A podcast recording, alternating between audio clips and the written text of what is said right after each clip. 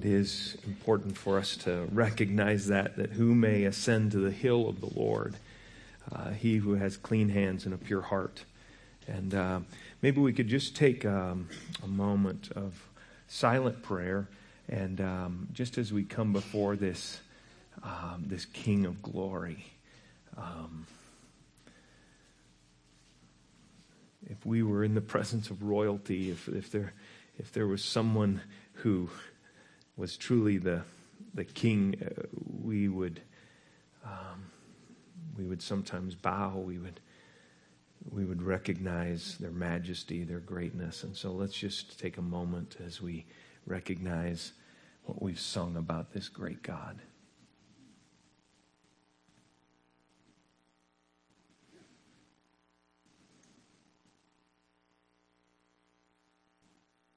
Maybe there's a sin or an attitude that you need to bring before God and confess that to Him this morning.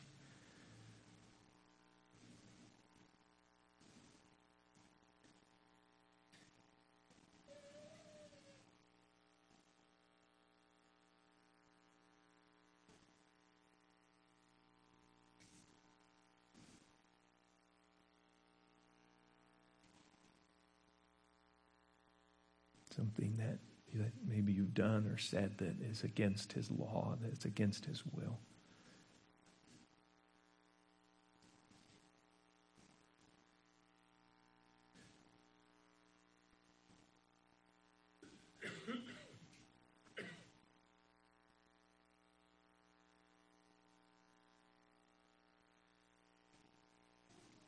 Something that we haven't done that he would expect of us in obedience.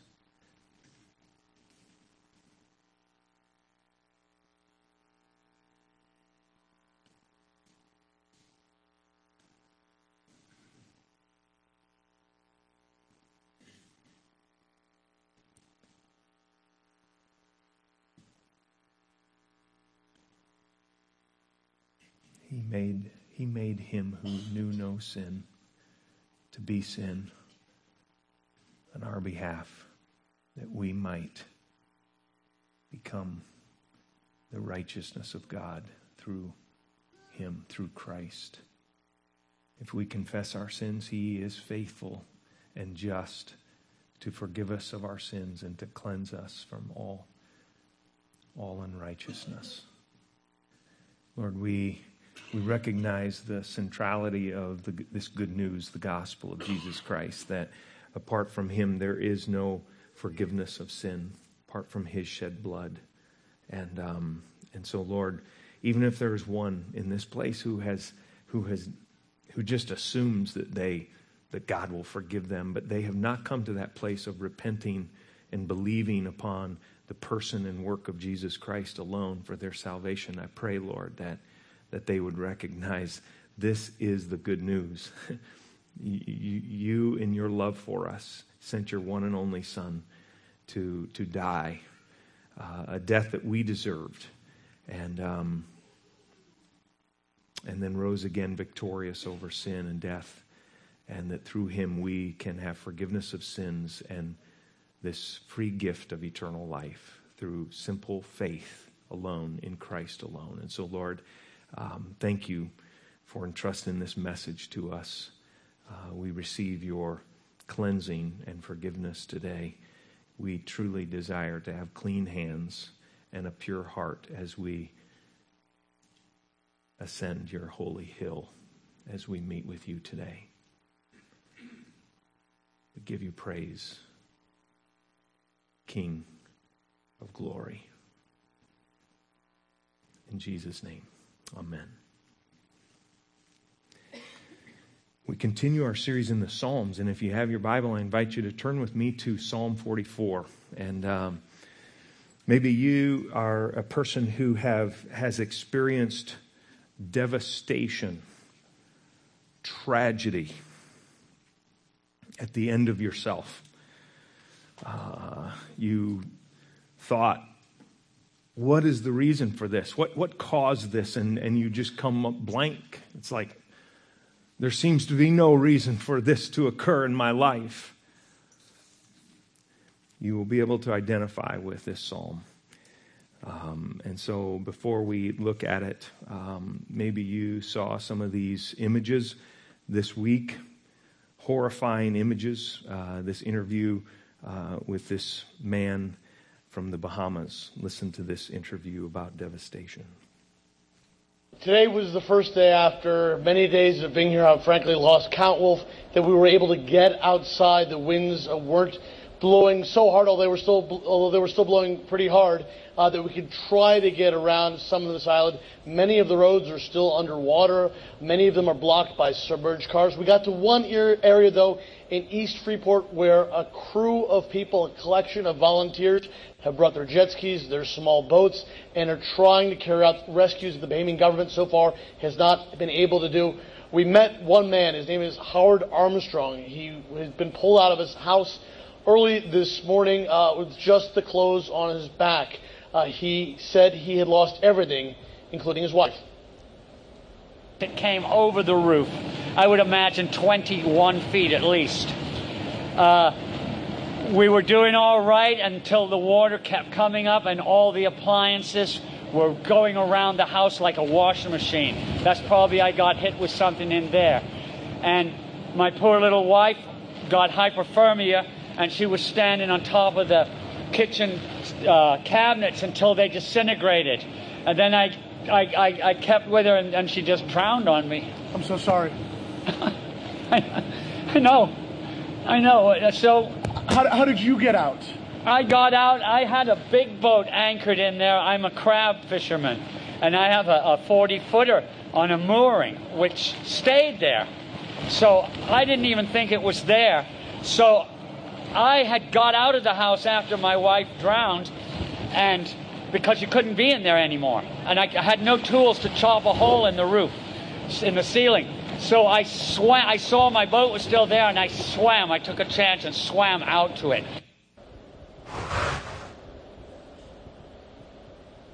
Armstrong said after he swam out, Wolf, he went over to the house of a neighbor, swam to the house of a neighbor who had been calling for help all night long. He said when he looked in the window, he saw her dead body as well. We left Armstrong today. He was waiting to see if his wife's body would be recovered today. Rescuers said, though, their first priority, though, is bringing back the living, rescuing the living. They're doing, they've rescued dozens so far today. There's believed to be still hundreds of people out there waiting.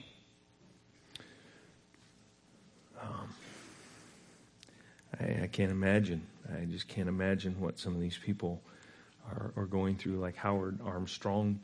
Um, the the devastation is just so uh, widespread. Um, you you've seen the pictures. Um, I just can't.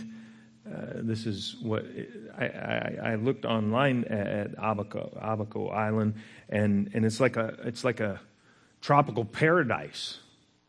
Um, and and and now um, and and it's just there's there's nothing left. And and so people like this might might say you know where where where are you God? What am I going to do? And and and in this Psalm 44 we're going to see some of this these very thoughts as as we realize this humanitarian crisis uh, in in the Bahamas. One one woman said this was just, just so far beyond anyone's imagination. The house was broken up around us, and we cracked the door open, and there was nothing left. Everything is gone. Everything, everything. Um, and then I, I uh, Hurricane Florence, you realize that, that the eastern part, southeastern part of the United States uh, gets hit regularly, right? And so they, they kind of rattle off uh, hurricane names like, like their old enemies, right? Uh, Hazel, Bertha, Fran, Matthew, Florence, uh, and now Dorian. Florence was last year. And, and when that was going on, uh, there was a young boy in North Carolina that said, Daddy, where is God during the hurricane? And, um, and that, that's a question uh, that, that could grip our hearts in any number of devastating situations. And um, let me take a moment. Lord, we, we just pray for this dear man, Howard Armstrong. We, we pray for so many other individuals whose lives have been just totally devastated uh, in the Bahamas. It would be it would be totally amiss of me to show these pictures without taking a moment and, and asking for your your great mercy, Lord, your your compassion to be poured out upon them, just as we saw uh, groups like Samaritan's Purse and so many others come to our city. Uh, last year, uh, at the time of the tornado, we pray that you would send these agencies that are so that are that are set up and and have as their mission times exactly like this as, as Samaritan's Purse has been dispatched. Um, barges are going there with supplies, uh, planes, helicopters, Lord. I just pray that these people would know that there is hope, that there is a God in heaven, and that you would use believers, you'd use the churches in these areas to truly reach out and minister to people in their community, just as occurred in our community last year, Lord, in a much smaller scale way. And so, please, Lord, uh, we just pray that you would receive glory and honor somehow through this time of, of extreme devastation in, in not only in the Bahamas, but along, um, along the shore of, of our country, Lord, in the, in the southeast part of our country, Lord. And so we just commit these dear people to you, Lord, and, and ask that you would show your incredible mercy to them now. In Jesus' name, amen. So, this uh, is to set the stage for what we are going to look at because we are, again, uh, looking at a horrendous uh, psalm of lament. We've been studying Psalms of Lament. We said that uh, prayers of lament are the most common prayers in all the Old Testament. And, um, and, and so they're, they're instructive to us. And this is, not, this is uh, another uh, example of that. Psalm 44 you see that little word maskil, um, maskil of the sons of Korah. Uh, maskil just means a psalm of instruction. Okay, so there's something uh, that this has to teach us. I keep wanting to ask myself as I ask you these questions why in the world would this psalm be included in the Bible? Uh, because last week we looked at David's uh, psalm of lament because of his sin. This, this psalm of lament, this song that was sung uh, communally, uh, this is a communal psalm. They're suffering, it, it seems, for no reason at all. There's no explanation. Maybe you've been in a situation like that. Listen to Psalm 44. Follow along as I read. O God, we have heard with our ears. Our fathers have told us the work that you did in their days, in the days of old. You, with your own hand, drove out the nations. Then you planted them. You afflicted the peoples. Then you spread them abroad. For by their own sword they did not possess the land, and their own arm did not save them, but your right hand and your arm and the light of your presence for you favored them. The ESV says, You delighted in them. Verse 4 You are my king, O God. Command victories for Jacob. Through you, we will push back our adversaries. Through your name, we will trample down those who rise up against us. For I will not trust in my bow, nor will I, nor will my sword save me. But you have saved us from our adversaries, and you have put to shame those who hate us. In God we have boasted all day long and we will give thanks to your name forever. Selah. Verse 9 Yet you have rejected us and brought us to dishonor, and do not go out with our armies. You cause us to turn back from our adversaries, and those who hate us have taken spoil for themselves. You give us as sheep to be eaten, and have scattered us among the nations. You sell your people cheaply and have not profited by their sale. You make us a reproach to our neighbors, a scoffing, a derision to those around us. You make us a byword among the nations, a, a laughing stock among the peoples. All day long, my dishonor is before me, and my humiliation has overwhelmed me. Because of the voice of him who reproaches and reviles, because of the presence of the enemy and the avenger. Verse 17 All this has come upon us but we have not forgotten you, and we have not dealt falsely with your covenant. Our heart has not turned back, our steps have not deviated from your way. Yet you've crushed us in a place of jackals and covered us with the shadow of death. If we had forgotten your name, O God, or extended our hands to a strange God, would not God find this out? For he knows the secrets of the heart. But for your sake, we are killed all day long. We are considered as sheep to be slaughtered. Verse 23 Arouse yourself. Why do you sleep, O Lord? Awake, do not reject us forever. Why do you hide your face and forget our affliction and oppression? For our soul has sunk deep into the dust, and our body cleaves to the earth. Rise up, be our help, and redeem us for the sake of your loving kindness. This is God's word to us today. We're going to look at three points from this passage salvation in the past, desperation, you could say devastation in the present, and questions for the future. Kind of our theme verse has been this verse in Psalm 34 18. The Lord is near to the brokenhearted and saves those who are crushed in spirit. We said that the book of Psalms is a song, was the songbook of Israel, and, and so they would sing these psalms. Um, they, it was Hebrew poetry so that it, it could just, ex, you could experience all the various emotions.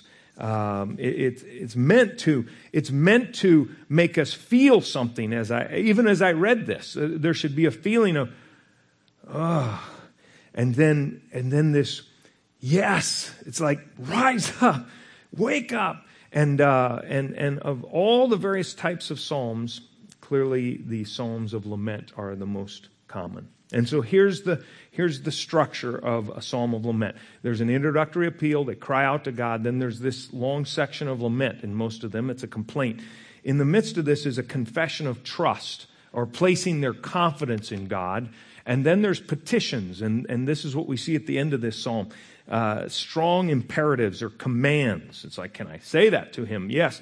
They, they, they are here for us.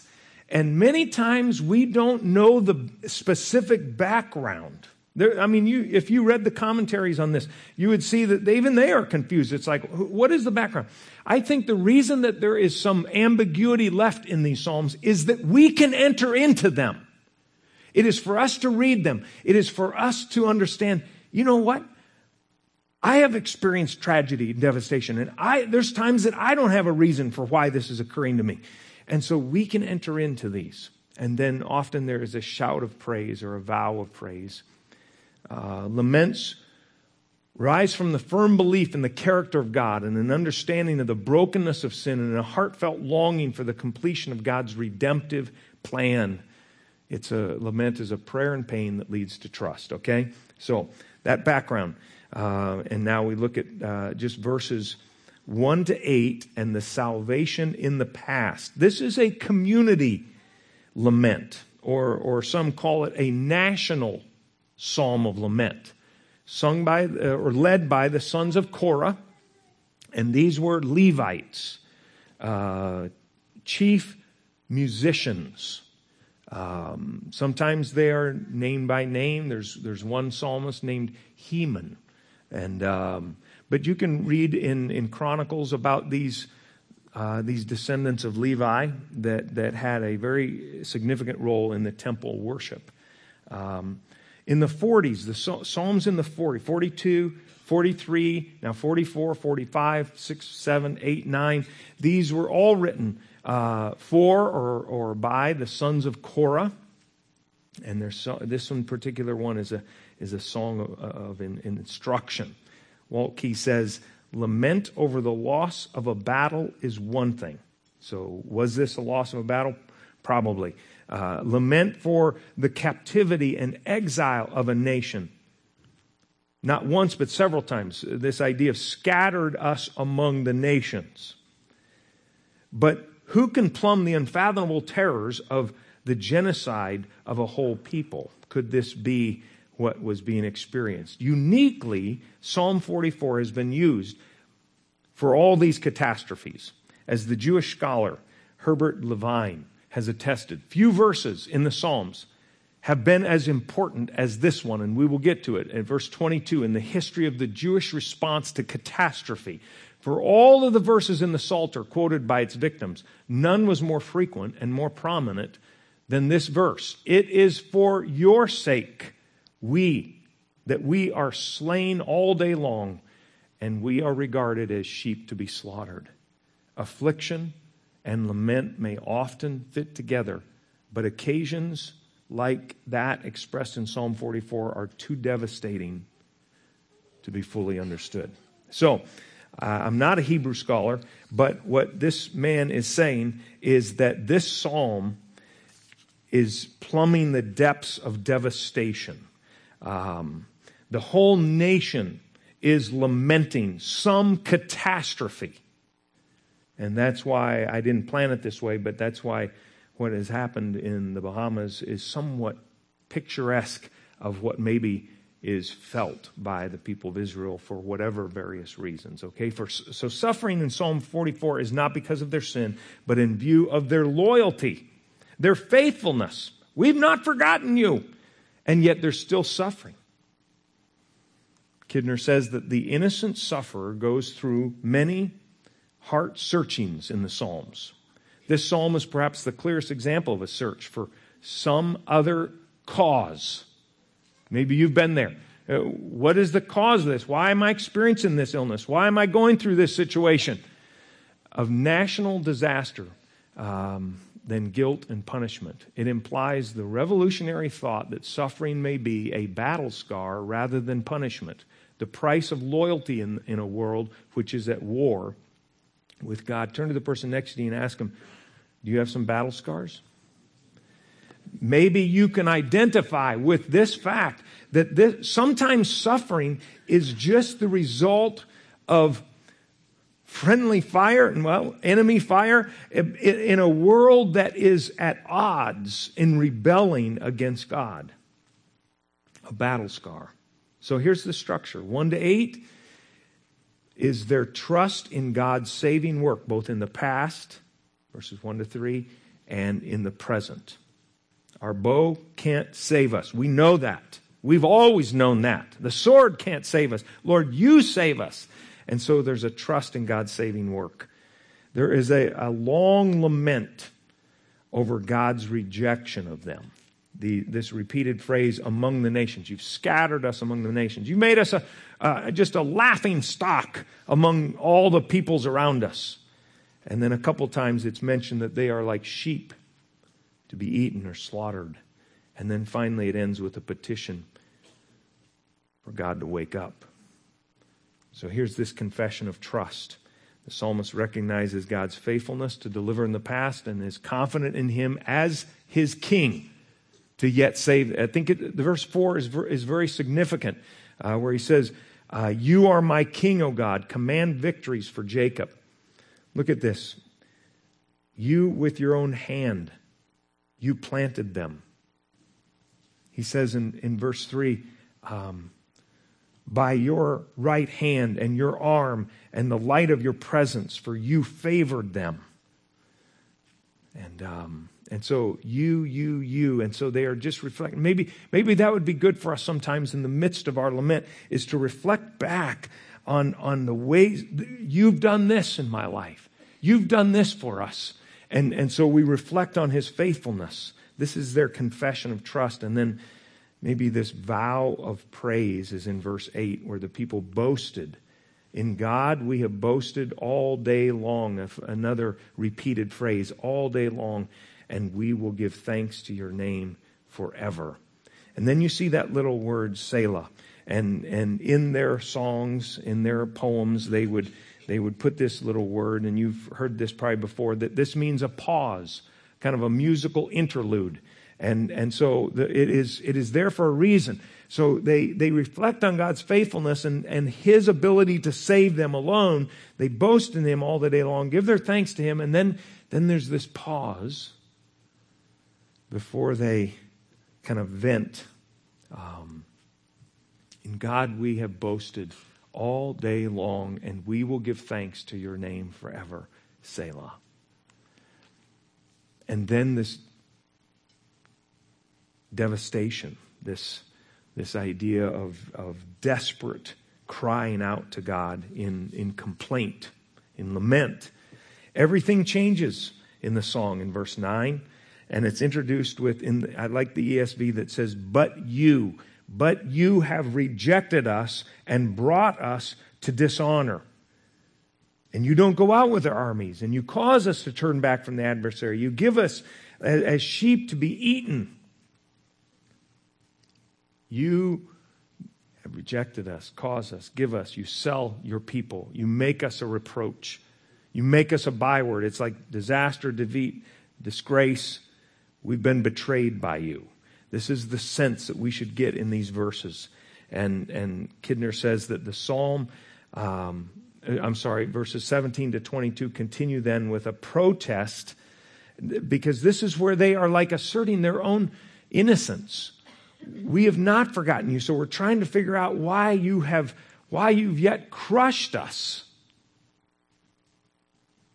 This is the sense, this is the, the, the feeling that we should have in this psalm of national lament, which seems to culminate in verse 22. Remember that I, at the end of a service a few weeks ago, uh, we had read from Romans 8. And um, I think Scott had read from it in, during our time of worship. And I just said, I want you to find out why Psalm 44, verse 22, is quoted in Romans chapter 8. Well, now we're, we're there. And um, you look at verse 22 in your text. But for your sake we are killed all day long. We are considered as sheep to be slaughtered. All right, so there's our verse. Uh, for your sake. Okay, I'm going to keep that up there. And I'm going to go to Romans chapter 8. And I'm going to read verses 18 to 25 as we lead up to uh, the section where we see the quotation. Listen, uh, maybe just close your eyes and listen, or you can turn there if you'd like, but, but just listen. Let God's word speak to you. This is Romans 8. Some commentators, some Bible scholars believe that Romans 8 is probably the most significant chapter in all the Bible. You can judge for yourselves. But chapter 8, verse 18. For I consider, Paul says, that the sufferings of this present time are not worthy to be compared with the glory that is to be revealed to us. For the anxious longing of the creation waits eagerly for the revealing of the sons of God. For the creation was subjected to futility, not willingly, but because of him who subjected it, in hope that the creation itself also will be set free from its slavery to corruption into the freedom of the glory of the children of God. For we know that the whole creation groans and suffers the pains of childbirth together until now. And not only this, but also we ourselves, having the first fruits of the Spirit, even we ourselves groan within ourselves, waiting eagerly for our adoption as sons, the redemption of our body. For in hope we have been saved. But hope that is seen is not hope. For who hopes for what he already sees? But if we hope for what we do not see, with perseverance, we wait eagerly for it. Some repeated phrases glory, um, not to be compared with the glory that is to be revealed to us. Another phrase is anxiously longing, waiting. Another word, hope. Waiting eagerly for our adoption as sons, the redemption of our body. For in hope we have been saved. Okay? And and then then we have this classic passage that contains the famous verse, and we know that God causes all things to work together for good to those who love God, to those who are called according to his purpose. For whom he foreknew, he predestined to be conformed to the image of his Son. These whom he predestined, he called. These he called, he also glorified. These he justified. These he, these he also justified. He also glorified. Then, what shall we say to these things? If God is for us, who can be against us? Who will bring a charge against God's elect? Who will separate us from the love of Christ? Tribulation, distress, persecution, famine, nakedness, peril, sword. Just as it is written, Psalm 44 For your sake we are being put to death all day long. We were considered as sheep to be slaughtered. There's our verse. There's our verse. We'll come back to it. The psalm does not develop it, but it implies the revolutionary thought that suffering may be a battle scar rather than punishment, the price of loyalty in a world that is at war with God. So the question before us is how do you interpret Psalm 44 in light of Romans 8? And, and, and, and Paul is giving us a lot of insight into Psalm 44 in quoting the very verse that could be the culminating verse in this psalm. For your sake we are killed all day long. We are considered as sheep to be slaughtered. And then the psalm ends with these kind of questions. Arouse yourself. Why do you sleep, O Lord? Awake. Do not, do not reject us forever. Why do you hide your face and forget our affliction and oppression? It ends with an extremely bold series of petitions that plead with God to wake up and come to their help. Philip says, Nowhere else in the Bible do we find such a bold statement to dare to tell God, the living God, the eternal God, the uncreated, self existing God, the God of the covenant, to dare to tell him to wake up. This is the language of holy boldness, the language of a man who is absolutely sure that God must act and do something impossible, do the impossible, or bring his name into disrepute. So it's like he's calling on God's character. He, he's saying, You've got to wake up. And he, and he kind of gives them this motif in verse 25 For our soul has sunk down into the dust, and our body cleaves to the earth. Rise up, be our help, and redeem us for the sake of your steadfast love. Here's his petitions Awake, rouse yourself Our soul is bowed down, our belly clings to the ground. Rise up, come to our aid, redeem us for the sake of your steadfast love. All right. Um, we, are, we learn at the end of this psalm that our only appeal and our sole reason for God to redeem his people is for the sake of his steadfast love and unfailing mercy. Love, mercy, grace, patience are all wrapped up in this word, hesed and and we see it again. It's interesting it, how often it comes up in lament psalms. This is the attribute of god that they hang on. It is his covenant keeping love. It's like he cannot not keep this kind of love with his people. So it's no wonder that we get to romans 8 and it's like who can separate us from the love? Of course nothing can. It's the covenant keeping love of god. Redeem us for the sake of your steadfast love, O God. God's people will endure unexplained suffering and tragedy. But we must know, we must trust that King Jesus will redeem everything for his glory and for our good. But God's people will experience unexplained suffering, trial, tragedy, devastation. And, and, some, some wonder if, if Psalm 44 is literally a prophecy of persecution in the church that we experience, that we see come out in Romans 8. So, as we apply this to our lives, um, I ask, first of all, have you been redeemed for the sake of God's steadfast love and mercy. I think it's an interesting way to put it.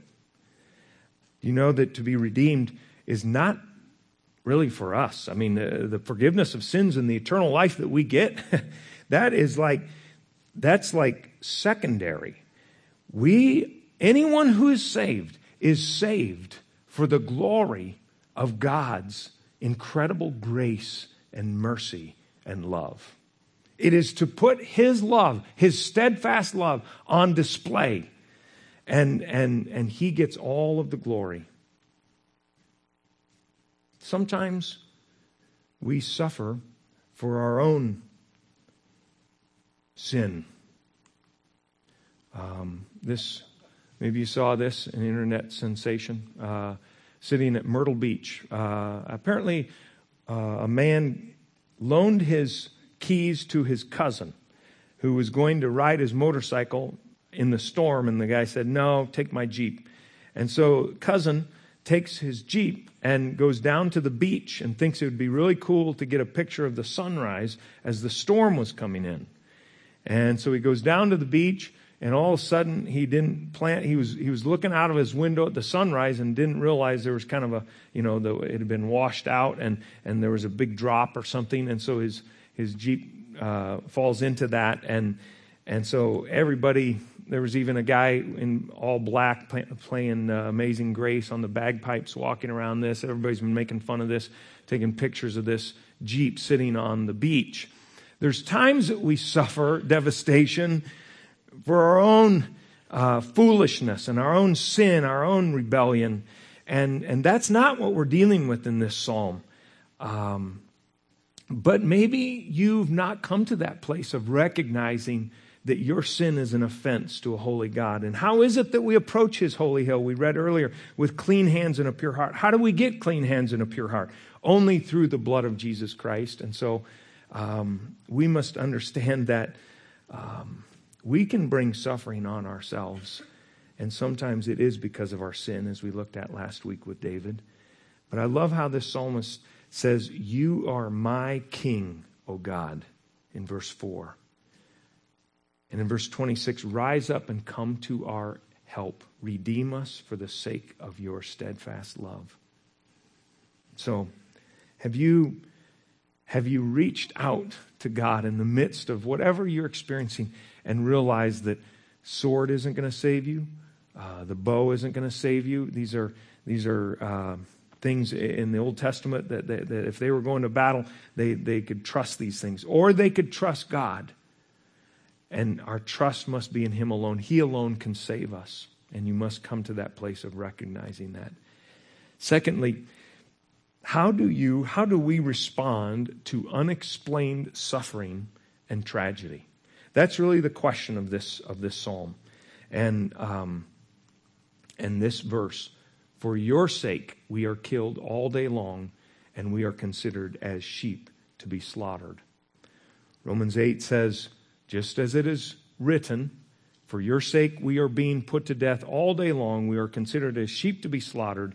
But in all these things we overwhelmingly conquer through him who loved us. So Psalm 44 is kind of, you, you are kind of left with a feeling of defeat, but there is this sense that rise up, be our help, and redeem us for the sake of your loving kindness. Where's the gospel in Psalm 44? It is pointing to this fact that Jesus Christ, through his death and his resurrection, conquered sin and death.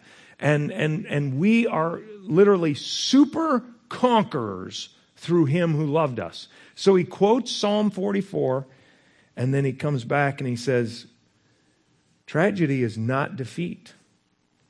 We are more than conquerors through him who loved us. And, um, and there is the hope of the gospel. And, uh, and so I, I don't know what devastation, what tragedy you've experienced, and you've tried to figure out why it's occurring. There will be times you get to the end of your reasons and you have no more reasons and it could simply be a battle scar, um, living in a world at war with God. And, and Romans 8 is reminding us that all creation groans and suffers the pains of childbirth together. We all groan, waiting anxiously, waiting eagerly for the redemption of our bodies. This day in which um, all of our trials, all of our troubles will one day vanish away. And, and God will get the glory, and, and we will realize it was all for our good and, um, and our growth. So, um, He's conforming us to the image of His Son. And He does this many times. Wouldn't you say that you have learned more? You have learned more about the character of God in the dark times than you ever have in the good times. Let's just be honest. That is where the character of God, His steadfast love, His grace, His mercy, just comes to full living color in our lives. And, and you must cling to His steadfast love in those times. Um, Waltke says, This Maskil was written to give martyrs the theology they need to survive suffering for righteousness' sake. As a pilot loses visual contact in a cloud, turns to his instrument panel to fly his airplane safely, so the inspired psalmist, when having lost rational contact in the fog of undeserved sufferings, finds his bearings by locating himself within the meta narrative of salvation history and what God has done in the past and by reflecting on God's attributes. The reason why martyrs suffer may be unknown, but the reasons for sustaining their faith can be learned from each stanza of this psalm. That's good. That's good. So, finally, is there someone you know who is suffering? Devastation, tragedy, and, and, and they don't even have answers for it. And, and maybe Psalm 44 could instruct them and help sustain their faith.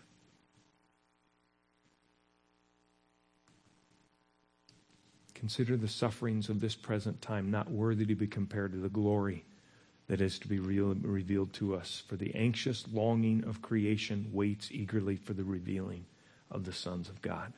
Psalm 44 is directly quoted in Romans 8. And anytime you see that as a Bible student, you need to be asking yourselves the question what does that mean? And um, why do you think that Psalm 44 would be included in the Bible? These might be passages that we would normally just ignore or pass over because it's like, that's too depressing for me. And yet, isn't it something that the laments are the most common psalm in the Psalter? This is what they sang. What would you say to this individual? What do you think the Billy Graham Rapid Response Team is counseling, is loving and sharing with this individual. Maybe you know of someone that feels much like this person. Our world is broken. We are groaning. Jesus Christ has conquered, and we are more than conquerors. God's people will experience unexplained suffering and tragedy. It will occur, even martyrdom. But we must know and we must trust that King Jesus will redeem all these things for his glory and for our good. All right, worship team, if you'd come and. Um, this, this man, William, it's, uh, his name is actually pronounced Cooper. Cooper.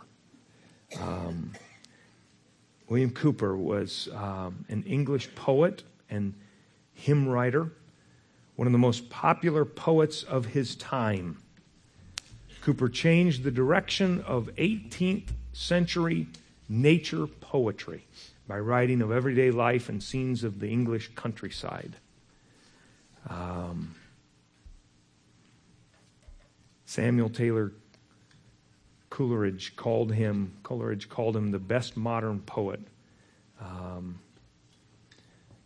after being institutionalized for insanity, Cowper found refuge in the evangelical community of believers. He continued to suffer doubt And, and after a dream in, 19, in 1773, he believed that he was doomed to eternal damnation.